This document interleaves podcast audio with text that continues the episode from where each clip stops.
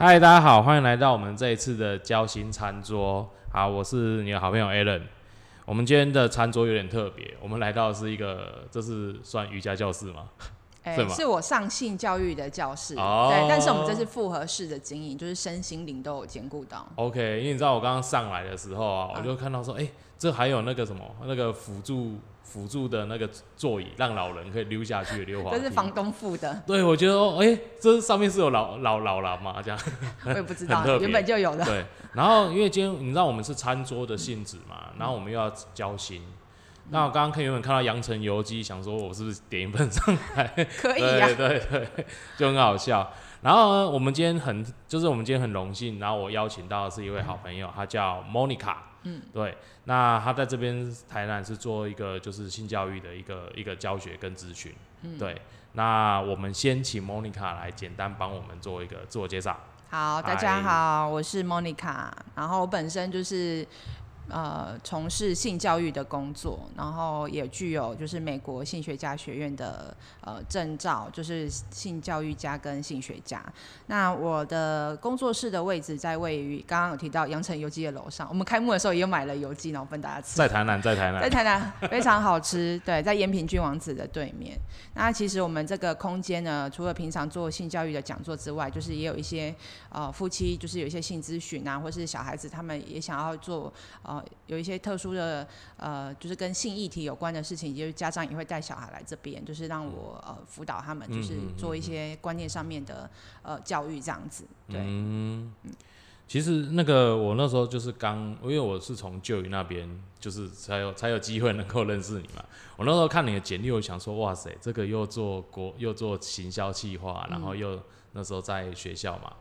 对，我想说这个经历丰富的人怎么会突然一个大转弯变成，对，就是教育家，对，而且我觉得在台南是蛮特别，我不是说台南人不好啦，只是说因为我们这种地方相对于台北啊，相对于其他大城市，我们仍然是属于比较保守的地方嘛，对，怎么会想要来这边开性教育呢？因为我本身自己就是台南人，而且我家也是蛮就是传统的家庭。那我家其实也蛮重男轻女的，所以从小对于性别的感受就是也蛮敏锐的。所以其实后来在从事工作的时候，遇到一些跟性别有关的事情的时候，其实我很多时候是感受到愤怒的。然后所以说，我是希望说，我把这个愤怒换成是说可以帮助社会上。跟我一样，就是受到这个困扰的女性，或是其他男性也可能会受到性别的议题的困扰。然后借由教育的方式，能够帮助大家能够友善的去面对这些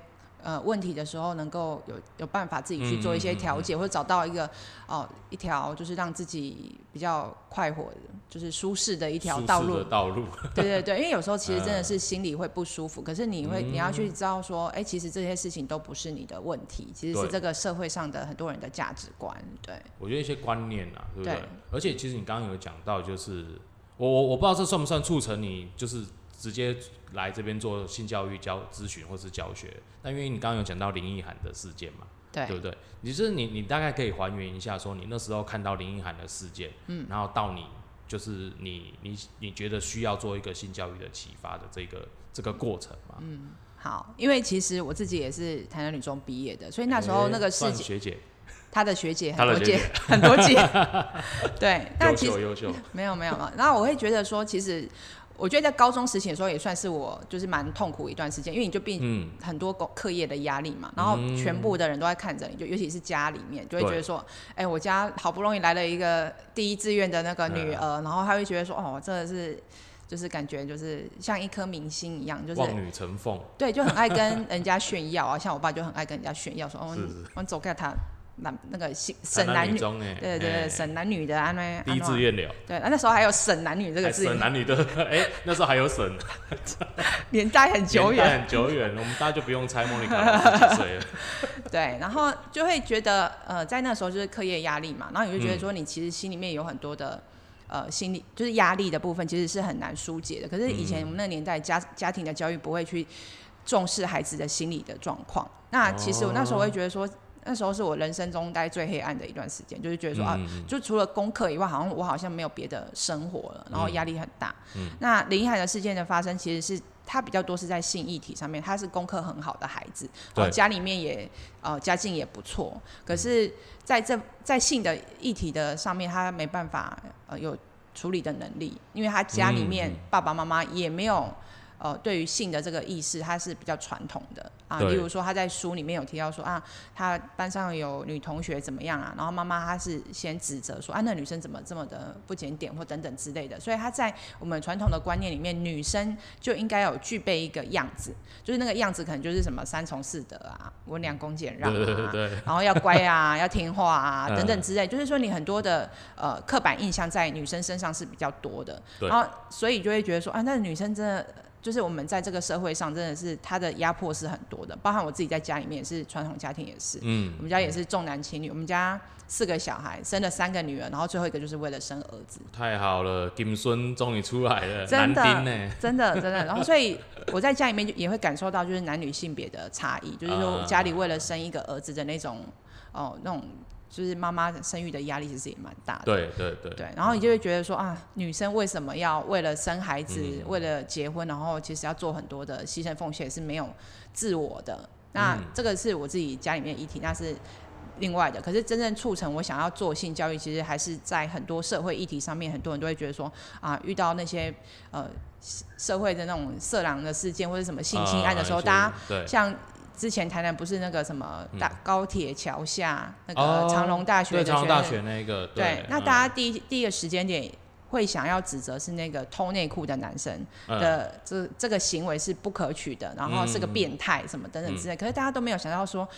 他应该是先去思考说这个加害者。就跟我们那个公视的那部影集，我们与恶的距离我们应该是先去探讨说加害者他的家庭的组成，然后为什么他会这样，他也许是他有自己的一个性癖好，然后大家会觉得说啊，性癖好在我们传统观里面都会觉得说这是变态，这是不好的。可是对，老实讲，在我们念性学的过程中，每个人都会有一些性癖好，就是你对某些东西会特别的有感觉，可是这个感觉不等于说就是不好的，对，大家就很容易就会直接画上等号，就是变态。对，其实性癖好它其实就是我们心里面对于性刺激的某一种就是偏好而已。对， okay, 所以不应该。就等于是你比较喜欢什么东西，比较有感觉，比较有刺激，这样。对，然后然后那个癖好可能每个人强度不一样。对，那其实我觉得都没有不好，只是说你就是对于这件事情的行为，你有没有犯法而已。那像那个案子的话，他可能就是自己偷内裤，那可能就是有偷窃的行为，那当然就不好。对。可是我相信他已经不是第一次了，可是说他的家长是怎么去面对孩子。然后协助这个孩子，如果他没有协助这个孩子，当然这个孩子一直被压抑的情况下，他就会行为会越来越偏差。对，所以应该是要帮助这个孩子认识他说，性癖好没有不好哦，然后只是说偷窃的行为是不 OK 的。对，然后还有别的方式可以去获得这个东西。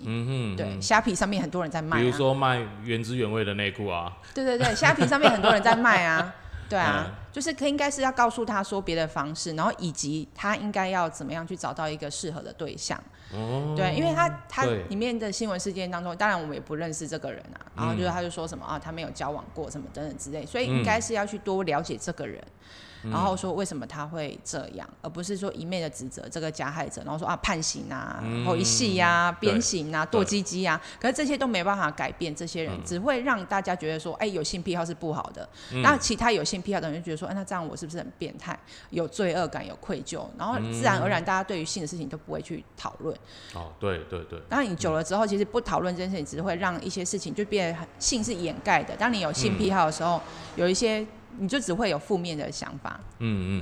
好，然后你就会没办法说，可以跟人家去坦然这件事情，然后反而自己会有更多的就是很负面的想法这样子。OK， 对，因为其实我觉得你刚刚有讲到一点，就是所谓的我们讲性癖好嘛，当然我在今天来之前，我们都还是很容易就是一般人的思想就是说，性癖好好像就等于 SM。就等于变态，就等于什么格雷的50道阴影这种，对，他直接把他自己把它画上等号了。可是其实像你刚刚的解释，应该是说性癖好就像兴趣一样嘛，比如说我就喜欢打网球，你就喜欢打羽球，他就喜欢跑步，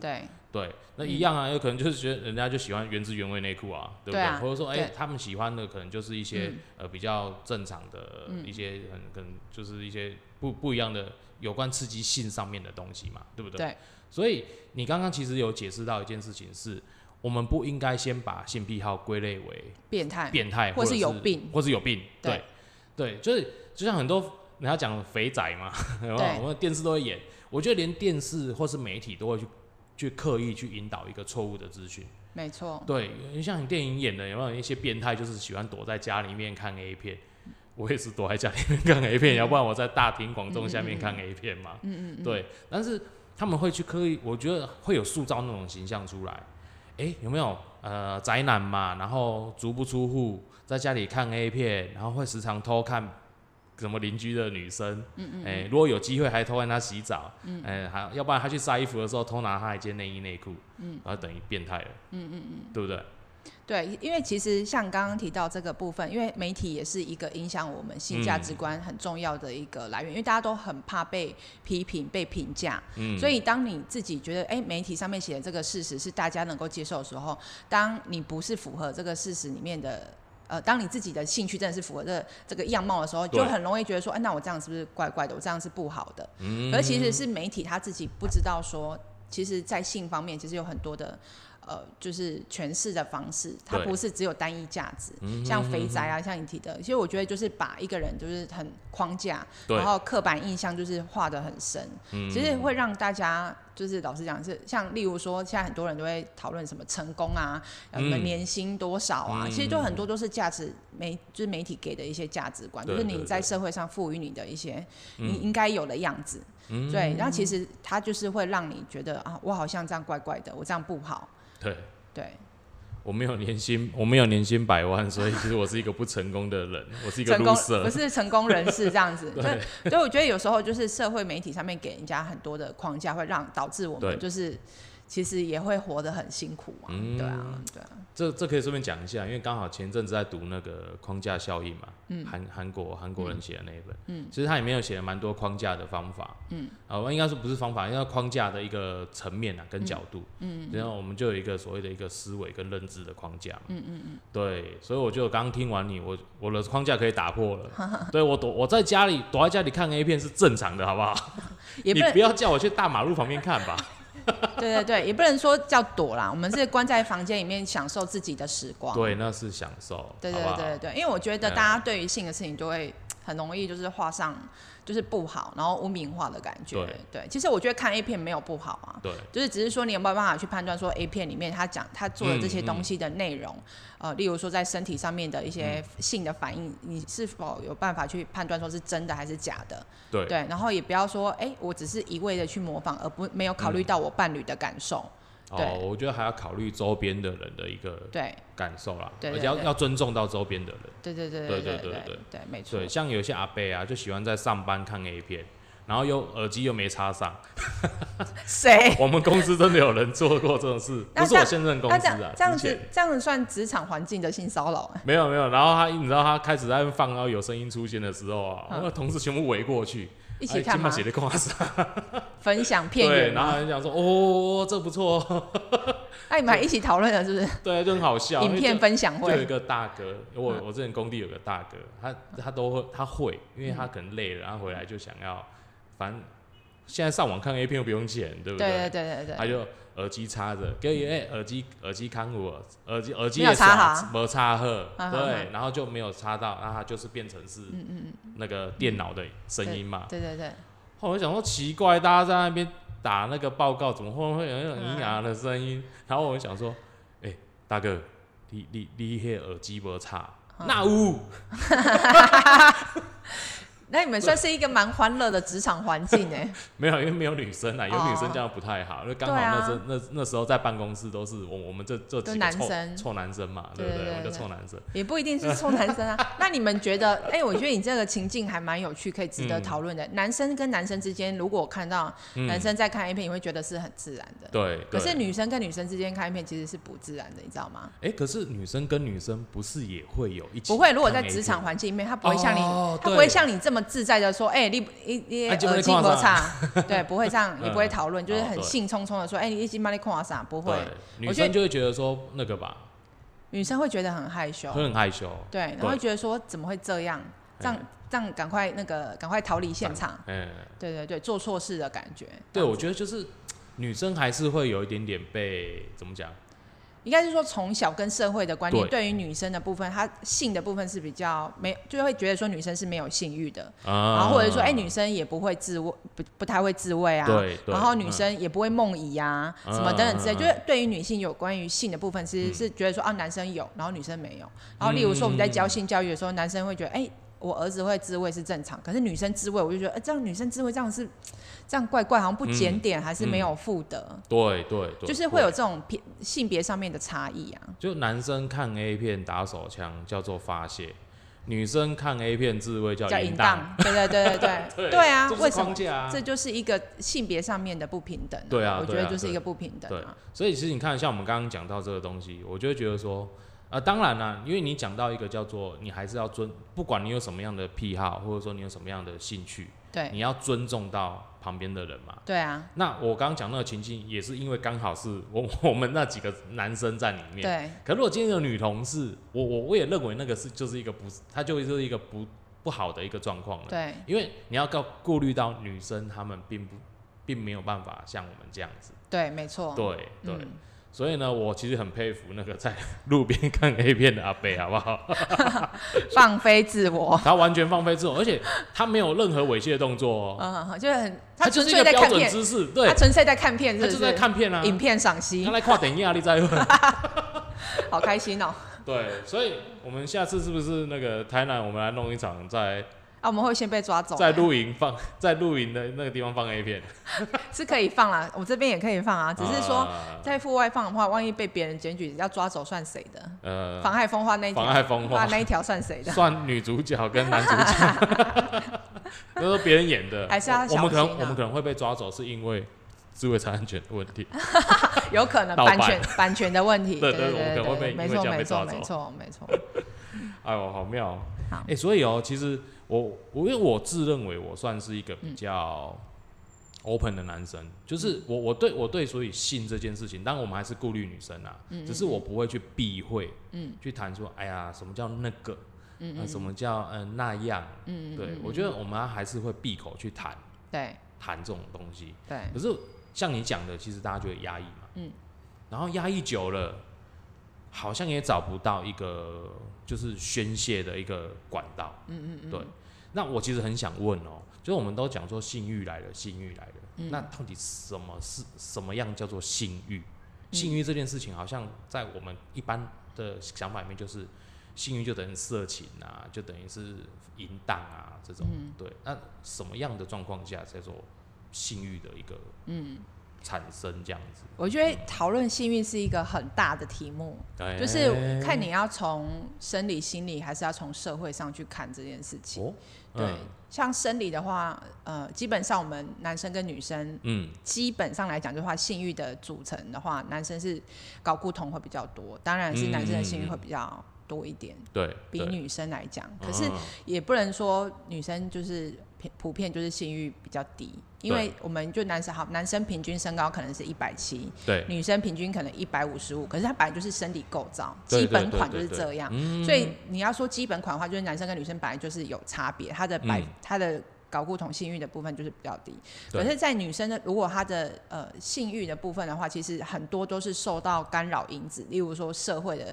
的对于女生的那个框架嘛，然后还有一些家庭的因素，就觉得或是宗教的因素，例如说她是基督教或天主教的话，她一定会觉得说不能婚前性行为，然后怎么样要禁欲。等等之类的，所以其实女生她被束缚的因子很多，所以导致她的性欲可能就会更低。她会觉得说，哎、欸，做爱以前可能我们爸妈那边的人会觉得说，做爱这件事情就是为了生孩子，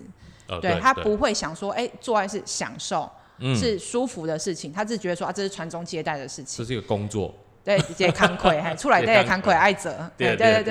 他就觉得说这不是为了享受，而且如果你觉得在性里面享受是罪恶的，对，对，所以就是变成说在这个性欲方面，他如果有很多心里面的因素的话，就会导致他没有性欲，所以他会就是这个是心理层面的啦。像我很多来咨询的人，就是很多人其实夫妻之间到时候就到一个程度就比较没有什么性欲或者不想要做的时候，对，其实当然都是心理因素造成，例如说家庭的压力、经济的压力、育儿的压力，然后小孩子功课的压力什么等升学等等的，你可能有很多的生活上面的琐事导致你会没有想要做爱的意愿，所以其实说你要先排除那些就是干扰你的性欲的那些状况，才有办法说，哎，我能够有这些有放松的心情去做这件事。就你就回想说你学生时期嘛，如果你交女朋友或交男朋友的时候，你会去想说啊，我今天不想要做爱是因为我有什么什么什么压力嘛？不会啊，你就是今天想做就做啦，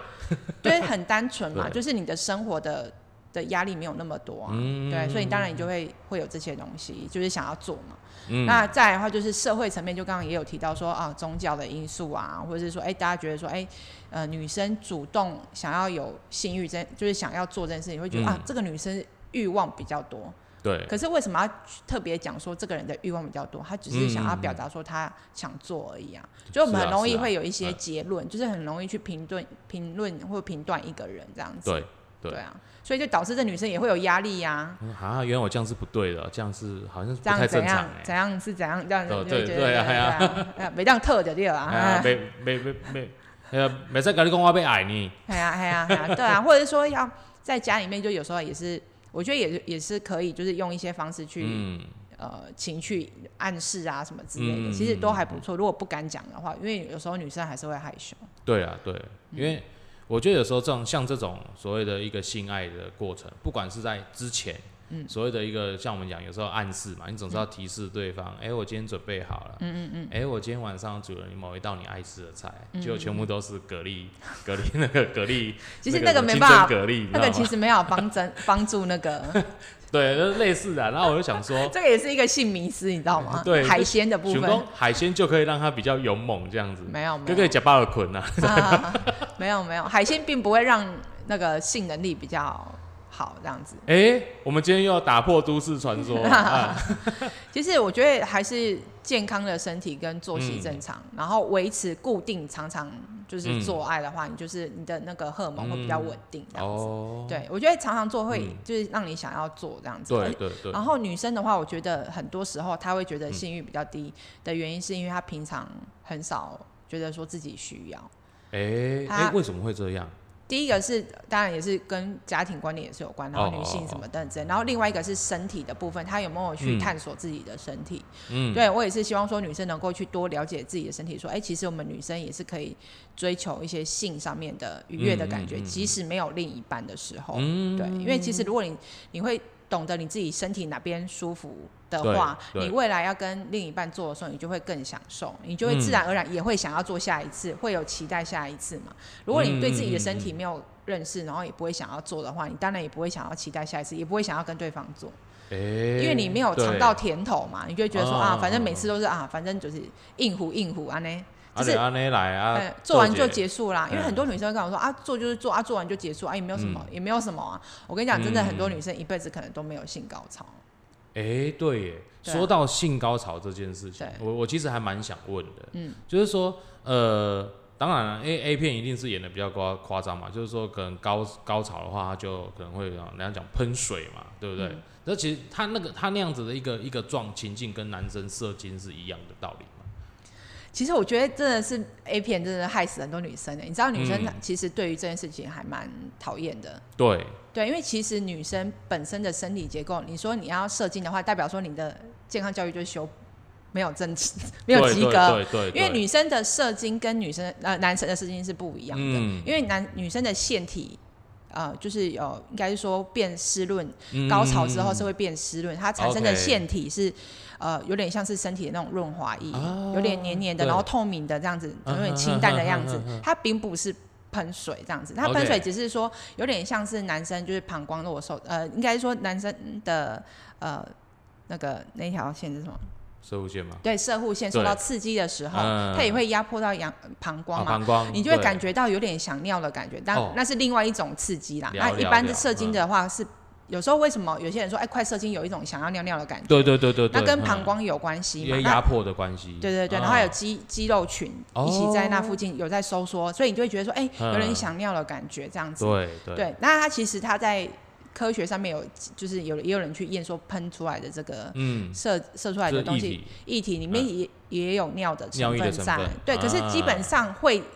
潮吹或喷水的女生其实是很少很少很少很少的，嗯哼哼哼哼，对，所以很多女生就因为这样，然后很多男生就很想要成为加藤鹰，对，都想要刺激 G 点可是其实真的女生要到喷水的真的很少很少很少很少很少、嗯、对，不要去追求那个万中无一的武林高手，好不好？不要追求喷泉，对对对 对， 对，因为其实我觉得女生有时候会很不舒服的原因是你把它当成是你的一个性交，你自己的目标，就是我想要达到某一个这次的目的。如果看到喷泉的话，真的是太觉得我成功了，对对 对， 对。可是其实女生并不喜欢被这样对待，对，她们是想要享受这个过程，然后有被爱的感觉，并不是就一定要。而且我老实讲，女生不一定要被插入才能够获得高潮，就是像阴蒂的部分、啊，就是如果你能够学得阴蒂的，就是真理的话，我跟你讲、你就是你的那个性生活就已经成功一半以上了。所以其实应该是说，因为我们其实有刚刚讲到嘛，对男生来讲，男生可能觉得一定要插入，就是性器要交合，这样子才算是。性生活嘛，性行为，然后但是这样才会有高潮，才会舒服嘛。对。可是你刚刚讲的一点是说，哎，女生其实并不一定需要一定要用插入这个动作，对，对不对？因为很多女生其实大部分应该说全世界有统计过啊，大概30%的女性只会透过阴道而获得高潮，就很少啊。所以你在那边很努力，那边钻隧道其实没有用，就是应该是要着重在阴蒂，因为阴蒂的话其实是80%的女生都可以达到高潮。那阴蒂它的构造其实跟男生的阴茎是一样的，就是它的露出来一般俗称的痘痘，就是阴蒂头，就跟男生的龟头是一样的。那它的海绵体跟它的那个包皮的部分就是长在比较内部的地方，就是我们的阴蒂角啊、前庭球啊，它跟我们的海绵体一样，就是它在受到刺激的时候它一样会膨胀，所以你会感受有些女生就是高潮的时候你会感受到她的阴唇是比较厚的，对，就会膨胀，那代表说她是真的有达到高潮，是对。所以我们简单讲好了，如果说不一定要靠所谓的性交这件事情的话，那在对女生而言，那这样这个阴蒂的话，另外一半啊，不一定是男性嘛，有可能是女性， 对， 对，那他应该要怎么去做，才能够有机会能够让女生觉得是舒服的？第一个一定是要先了解自己身体的构造，他应该先去找一面镜子，先看看自己的外阴部，他先看看自己的外观，因为我觉得女生跟男生比起来，因为男生每天上厕所7-8次，可能看摸自己的阴茎，对，因为上厕所摸到都神啊，看到都神啊，对，他看的次数可能很少，女生可能这一辈子，也许有些人根本就一辈子都没看过，真的没有看过，然后可能唯一一次看到可能是。还是医生可能在妇产科接生的时候，或是做检查的时候被别人看，自己从来没有看过自己的外阴部，就是女生在这方面对自己的身体是构造是不了解的，所以她应该是先拿一面镜子去看自己的外阴部，先看自己的阴蒂长在哪里啊，阴唇啊，大阴唇、小阴唇啊，然后尿道口跟阴道口在哪里啊，那她就可以透过看这个身体的构造之后，她就慢慢去按摩或刺激自己的身体，就是说，例如透过她的手指头，因为女生有时候很害羞，她觉得先用情趣用品觉得很害羞，然后就用手去慢慢去按压自己的阴唇啊，或是阴蒂头旁边的皮这样子，因为其实阴蒂头是很刺激，它的那个神经线是很多的，所以你不能直接按阴蒂头会很痛。对，它是很敏感的，所以你要先从外围慢慢按进去这样子。那在做的时候，其实我觉得大家其实女生其实最先要克服的是自己的心理的那个愧疚感或羞耻感，因为其实有时候自己心里觉得怪怪的话，其实她也没办法去做这件事情。对，所以她可以循序渐进，先从观察自己的身体开始，然后再去看一些书，知道说，自己的身体原来长这样是跟男生一样的，女生也会有性欲等等之类的。她必须先强壮自己的心理有一些建设之后，她才能够去做这些事情，了解自己的身体，享受这个过程。OK， 所以绝对不是去每天拜加藤鹰为师。男生啊，对，男生不是一天到晚去拜家庭，手指头没有用，不要再练了。那看来练口交应该是不错，听说其实很多女生应该不是说 男女生我相信应该都有嘛，对，男女生第一名最喜欢的性交行为应该是口交，我觉得是啊，你是吧？我觉得还不错啊，对，不要害羞，对，我觉得还不错，以普遍的调查来讲的话，就是其实男生跟女生应该是最喜欢应该是口交，可是女生会不喜欢口交是因为她对于自己的身体没有自信，因为她很少看自己的外阴部，她会觉得有味道或是觉得不好看，因为在 A 片里面看到女生的那个外阴部都是粉红色的，因为他们其实有去做一些手术，会把深色的阴唇给割掉，就是小阴唇就是皱皱部分。男生不是常常会讲说女生那边是长得像鲍鱼嘛，鲍鱼旁边不是像黑色的皱褶嘛？可是其实那个有皱褶的部分其实是正常的，只是说女生常会被一些媒体影响，她就觉得说我自己的身体不好看，所以男生在看她的外阴部的时候，他就会觉得很害羞，他就不敢让她看，所以他在口交的时候也会自然而然就会不喜欢，他会觉得哎、啊、你干嘛就是亲我那边，就会觉得很肮脏，很不舒服。对对对，就是男生如果没有先跟他讲说，哎，我觉得这边很美，你的外阴部很美，然后很漂亮什么的，是我看过最好看的。就是这些话一定要跟女生讲，你没有讲，你就要在那边做口交。我觉得女生有时候她心里面还有一段，就是一道墙是没办法过去的。哎，我觉得真应该是这样子哦。对啊，而且你刚刚还讲到还有可以做手术割掉。有啊，太这个要这么积极吗？因为有时候就是你知道，就是整容诊所的广告啦，广告会觉得说，哎、让你的妹妹更粉嫩啊，好看啊。像有些产后的妇女不是会去打雷射缩阴手术嘛？对，也是因为这些广告商品。然后商业化的行为，那导致她会觉得对自己的身体没有自信，怕老公跑掉啊，觉得说啊，我自己现在的阴道已经没有像以前那么紧致啦，等等之类。可是其实透过运动也是有办法去改善，只是说大家想要说，哎，快一点，让我就是也不要让老公就是不要让他等太久，这样不知道啦，马上拥有一个粉嫩的那个阴部这样，粉嫩跟紧致的阴道这样子，对，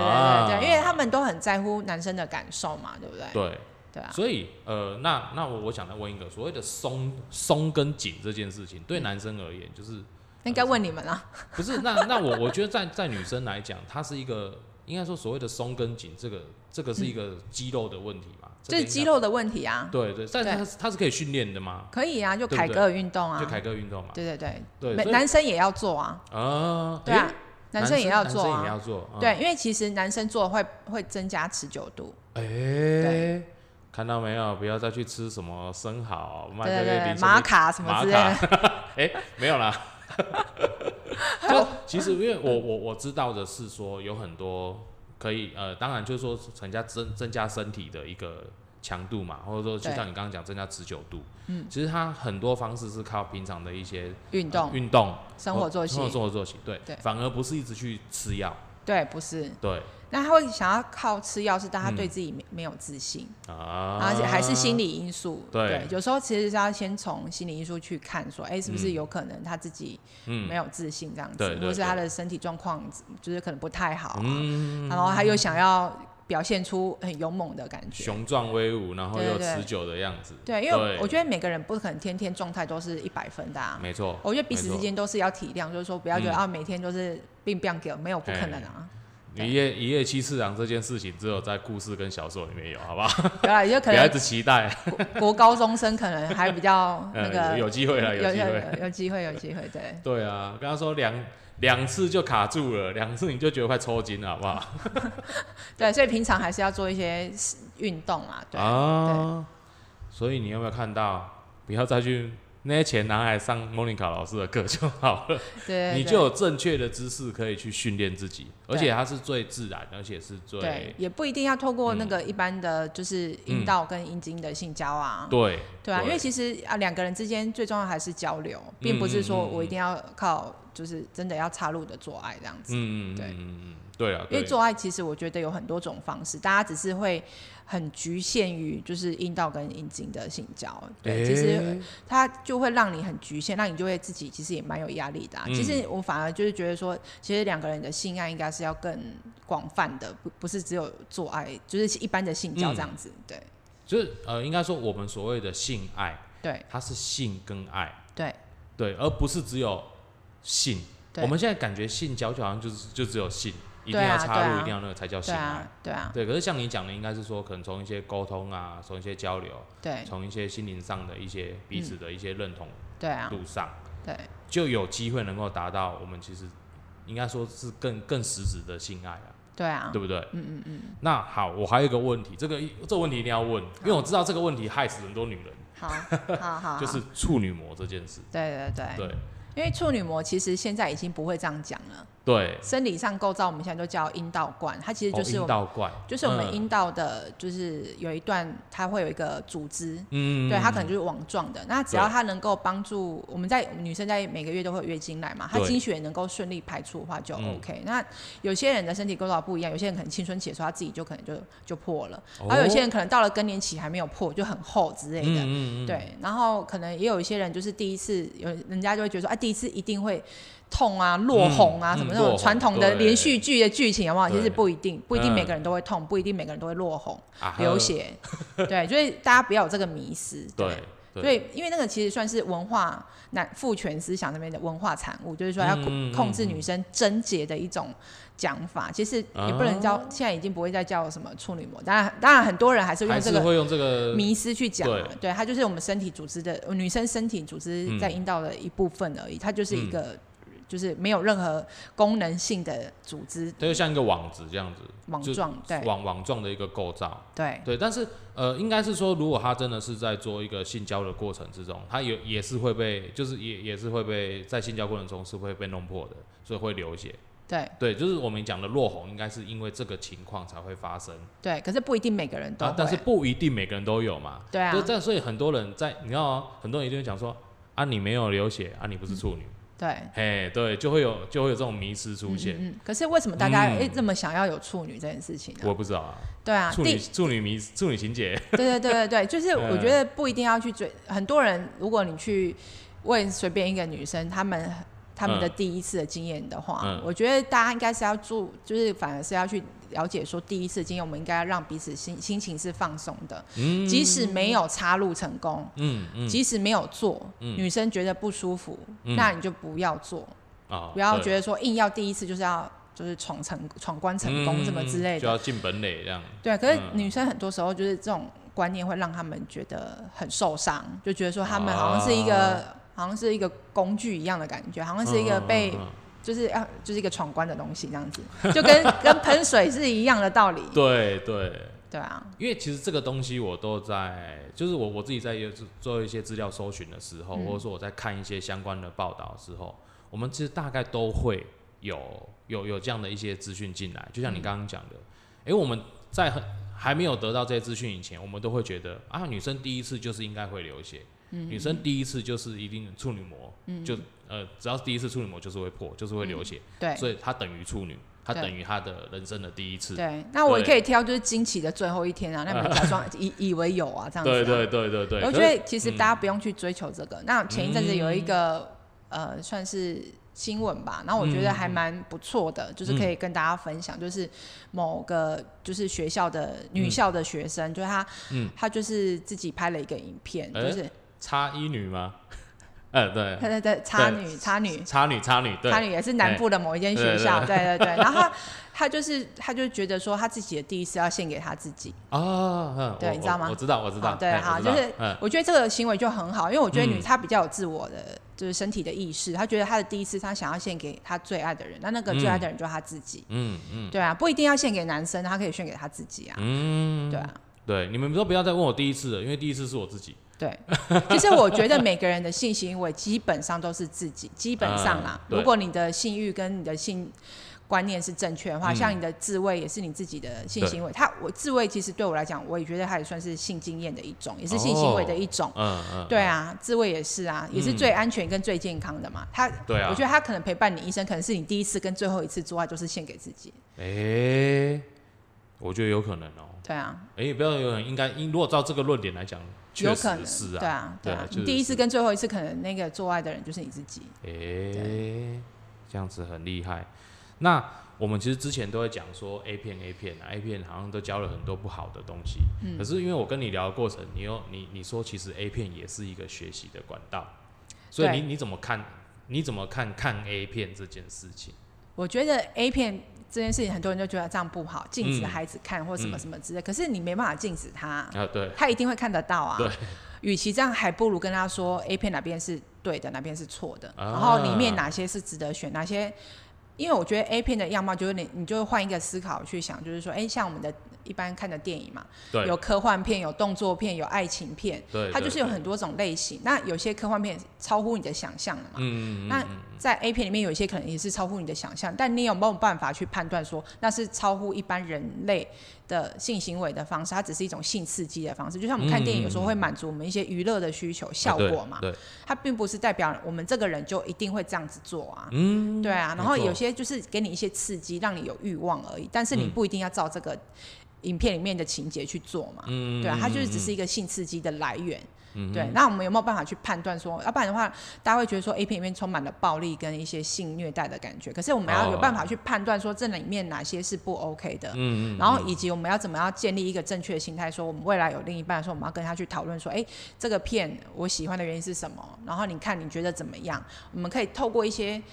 两个人一起看片啊，然后去了解说哎，我喜欢的这个片的方式、嗯、然后跟他做分享，有时候其实我觉得性这种事情本来就是很隐秘的，可是如果你愿意去跟你的另一半分享的时候，我觉得也是一种情趣的交流、嗯啊、我觉得这样还不错、啊啊、如果说哎，你们就两个人两个伴侣之间可以一起去看 A 片，然后可以互相讨论的话、嗯、其实也代表他们对就是对这件事情的一个彼此交流跟开放的程度，我相信也有一定、嗯、是自在的，是自在的，对对对对，他也比较不会说哎、欸，就是大家都不敢讲，或者说大家都不好意思说，对，然后哎、欸、有一个人就憋着嘛，其实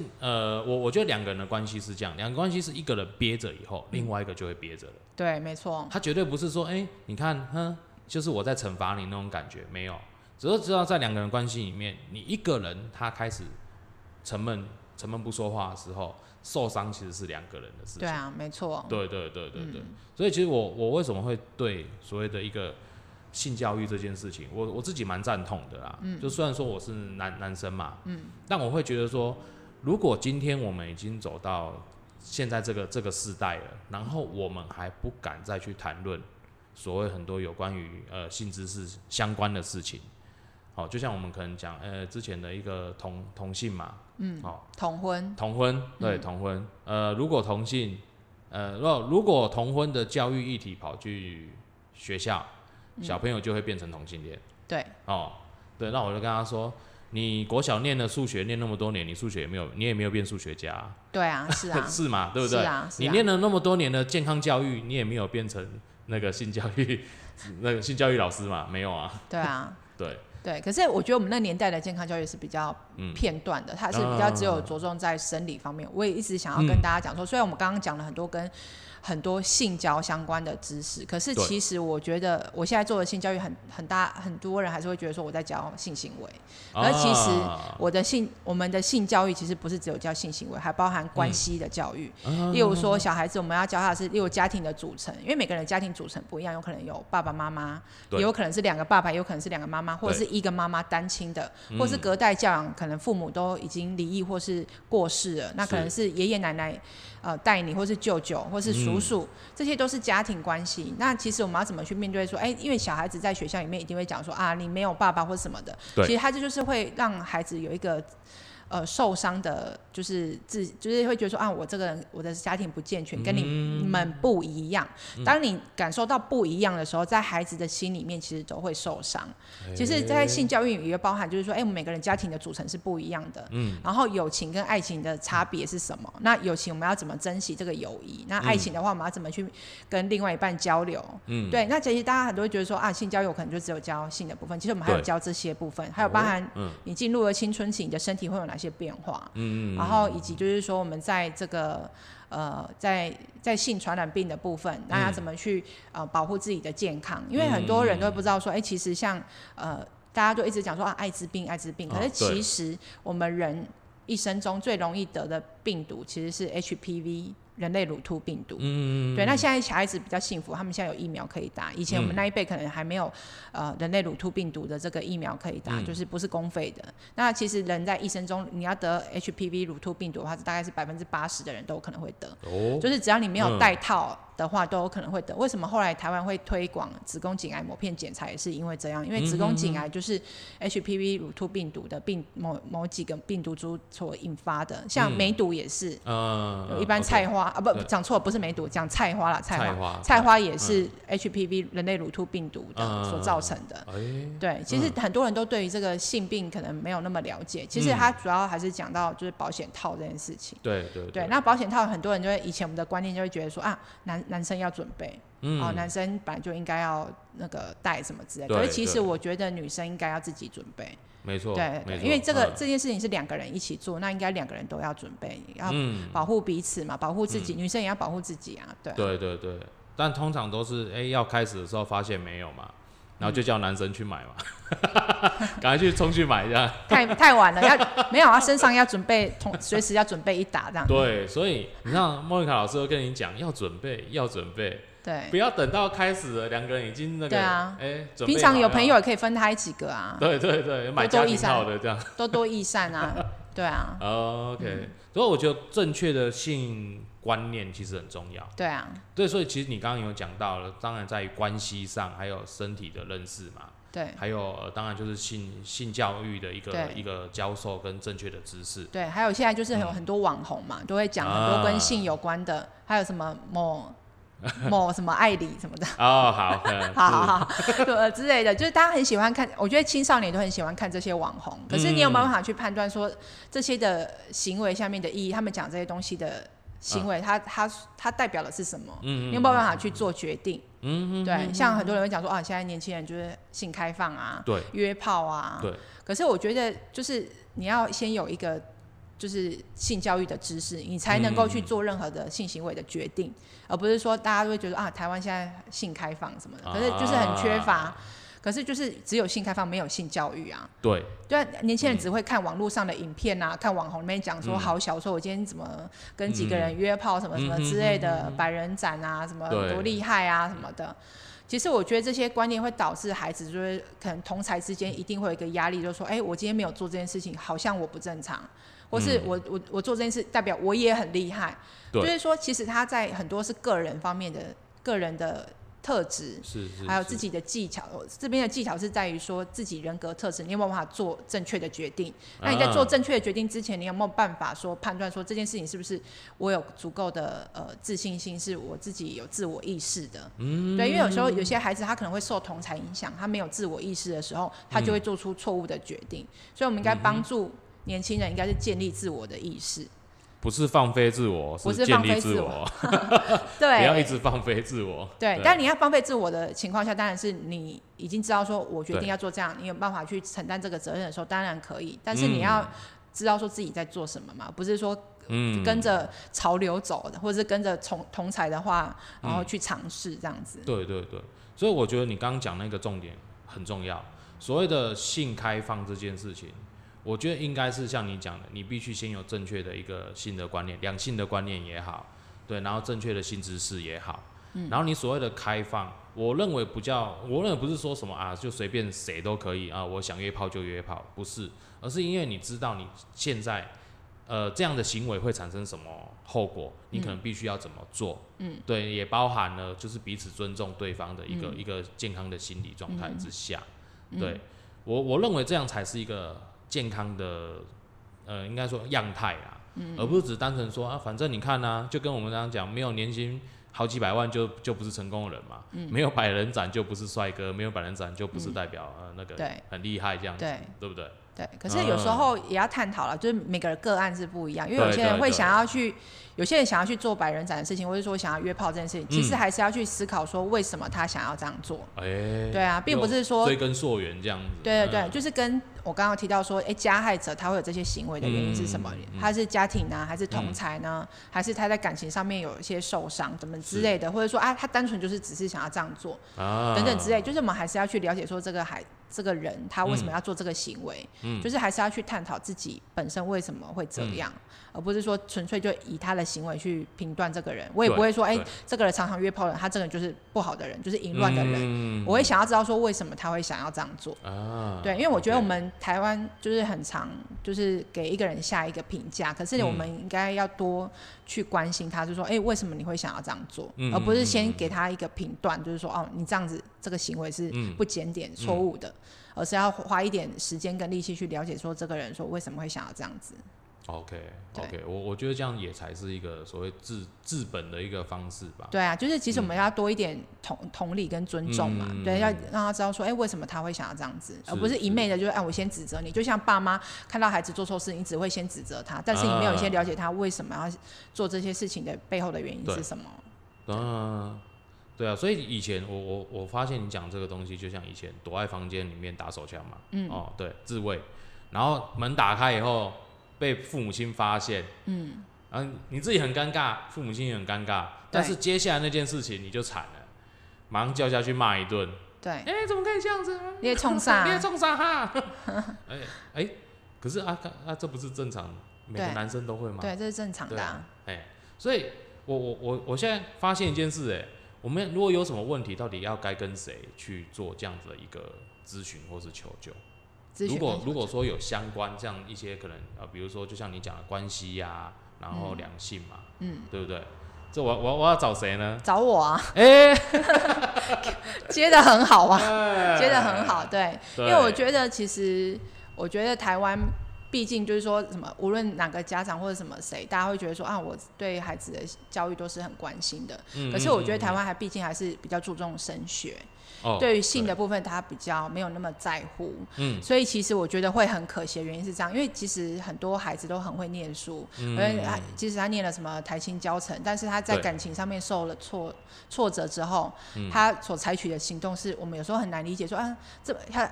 那么会念书的孩子怎么会做出这样的行为呢？就有时候很难理解嘛，他其实在感情上面的受挫，或是个人的判断能力是不好的，或者说怎么会做出这样的事情呢？就是可能在他的成长过程中，他从来没有去了解过说，也许就是在友情跟爱情的时候，我们会面临怎样的状况，我们该怎么跟另外一半沟通？对，就是他可能缺乏这些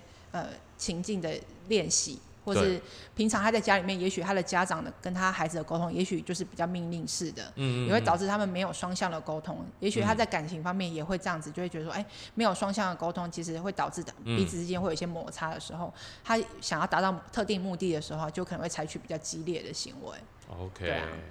所以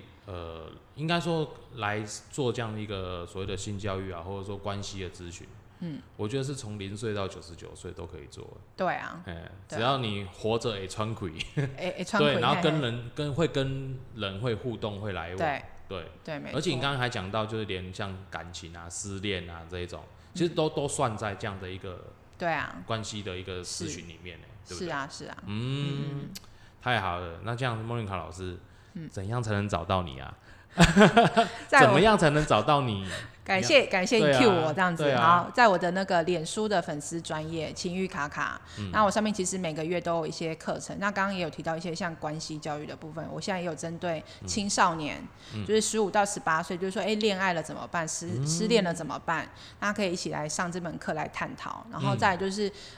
国小就是3年级以上的，那我们就会教一些跟青春期有关的事情，他会知道说自己身体会有一些变化，也许情绪也会比较容易波动，那都是荷尔蒙的关系。然后青春期来的时候，我们应该怎么去处理一些自己身体跟心理的变化这样子。然后再来的话，就是一般的成人，刚刚也有提到说伴侣的关系，那我也有一门课是专门就是伴侣一起来看 A 片，然后告诉他们一些比较正确的知识，然后怎么样不是 position 的知识，是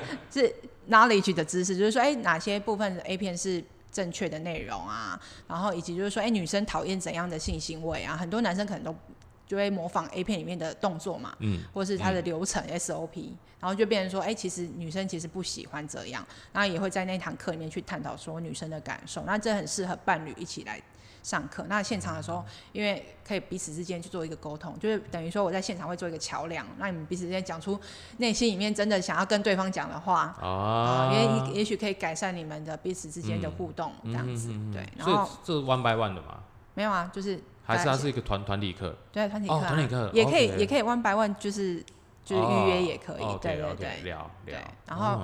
另外就是我有一些针对就是单身的，嗯，比较不知道说怎么踏出第一步，不知道怎么交往的，也有上那个交友软体的课，因为我觉得大家还是会对交友软体有一些污名化的想法，就是交友软体可能都是一些约炮的啦，或者一些保险啊、骗财啊、骗色，因为这些都是新闻，仙人跳啊，对对对，因为新闻毕竟还是影响我们很多性，会常常会不愿意去谈的原因，是因为都是发生一些负面的事情才会有的东西嘛，所以其实我觉得交友软体是很好的，像我自己就是交的男朋友有2任都是从交友软体上面认识的，我觉得其实交友软体是一个很好的工具，你就想说你去找工作的时候，你一般的上班族你先去看104跟1111嘛，那其实交友软体一样也是这个网络平台的工具，只是说你在这个工具上面有没有办法去找到你想要的工作嘛？就是你想要的人啊。那你去面试的时候，是不是你要展现你自己？对。那你在履历上面你要怎么去表现，让公司想要找你来面试，或者想要录取你？那就是也是一个有策略性的去包装自己啦。简单来讲，就是我们那堂课会教一下说，怎么样去把自己打扮的，或是把自己的形象包装的比较好，然后认识一些新朋友。Okay, 那认识新朋友说要怎么聊天，那以及第一次见面的时候应该怎么去注意自己的一些聊天的技巧，这样子。哇塞，这好需要！这对于如果没有约会或恋爱经验的人来讲，这非常非常的那个重要。对，第一印象要先搞好。对，就即使没有第一次就是谈恋爱的人，一般单身的人，如果说想要多了解一些，因为现在交友软体非常多种嘛，所以其实我在课程里面会去评比说每个交友软体各自的性质，因为交友软体真的有分结婚用的啊，跟一般谈恋爱用跟约炮用的，就是有很多种性质，因为现在台湾的交友软体太多种了，那我会挑选几种比较适合不同年龄层或是不同需求的人，不同目的的人来使用，这样子。OK， 所以你知道上交友软体这个课你要上一整套，因为我们刚刚有讲过，你要先建立正确的知识跟观念，好不好？再来那个我们来使用，我们是使用软体，我们不是被软体使用。对对对对对 对，太好了。那这样那个以后就是说今天我觉得也蛮开心的，我们有这个机会，而且在台南。对啊，对，那因为我本身就是希望能够尽量在做台南这边的一些人事物，那刚好也有机缘跟 Monica 老师认识，而且他教授的东西是一个非常酷的东西，我真心觉得啦，就是在这样的现在的时代来讲，我们不要再去避谈这所谓对身体啊、对自己的一些性欲啊、对关系啊，这其实都是东方人平常都难以启齿的。没错，对，没错。但我觉得说，刚好我们在台南这边，当然我像外地应该也可以啦，可以啊。对，我有线上教学，其实我也会到外地去演讲，就是上课。对啊，对啊。所以我觉得说，刚好有这样的一个管道跟一个咨询的一个位置啊。对，对我觉得大家可以好好去使用这样子的一个资源。对，我相信 Monica 老师，因为我那时候去看了你的那个 FB 嘛，就像你讲的，你有很多课程，很多文章。那我认为现在这个时候，就是你不是去压抑所有的感觉跟感情，你就当做事情可以被解决了。对，对你一定要找到解决这个事情的方法，你找出根源嘛。就像我们刚刚一直在谈，你要回头去看这个原因是什么。对，所以迄阿母哪几个快点恁囝咧看 A 片，你唔通佮佮讲啊，好不好？你就算你不会教，你也可以出来让别人教啊。对，对啊，其实我觉得小孩子还是有自己的隐私啦。对。然后我觉得就是爸妈还是要就是让孩子说，他如果这方面有看到的时候，应该是跟他说啊，不好意思，打扰你了。对，打扰你了。妈竟然没有先敲门，不好意思。好，对。但是我觉得，如果一些比较细节的部分，他们比较难去启齿的话，其实可以，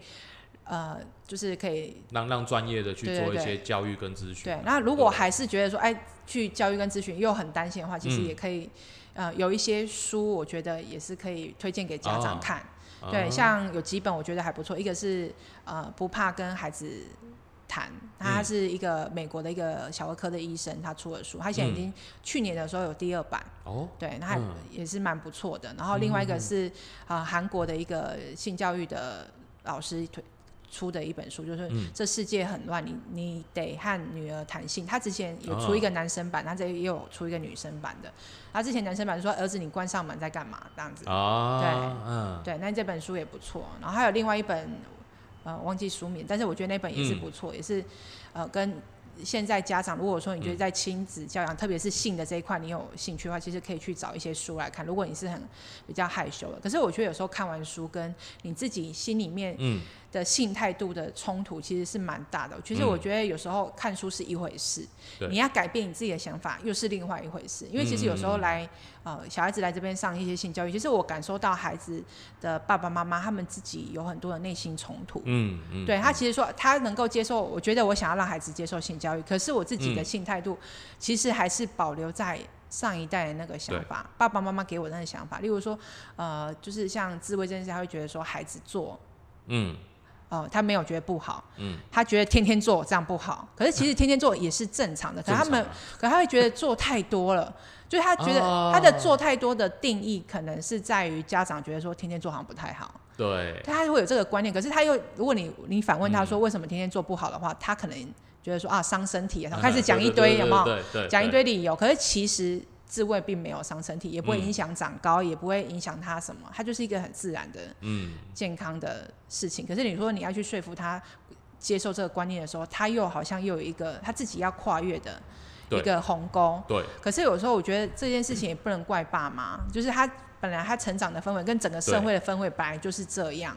对，他我觉得他们也在调试自己。对对对，就我这几天有在看那个许兰芳博士的那个 FB 嘛，我觉得他最近拍了一个影片，我觉得他讲的还不错啊。就说其实你知道性教育这件事情是应该先从大人教起。没错，是啊，没错。其实有时候家长他自己，